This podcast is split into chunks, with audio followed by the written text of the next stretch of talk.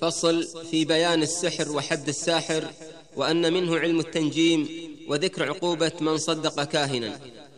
والسحر حق وله تأثير لكن بما قدره القدير أعني بذا التقدير ما قد قدره في الكون لا في الشرعة المطهرة.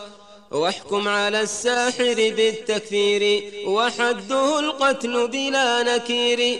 كما أتى في السنة المصرحة مما رواه الترمذي وصححه.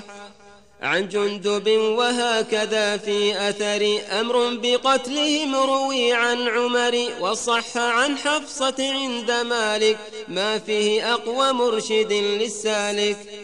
هذا ومن أنواعه وشعبه. علم النجوم فدر هذا وانتبه. وحله بالوحي نص يشرع. إما بسحر مثله فيمنع.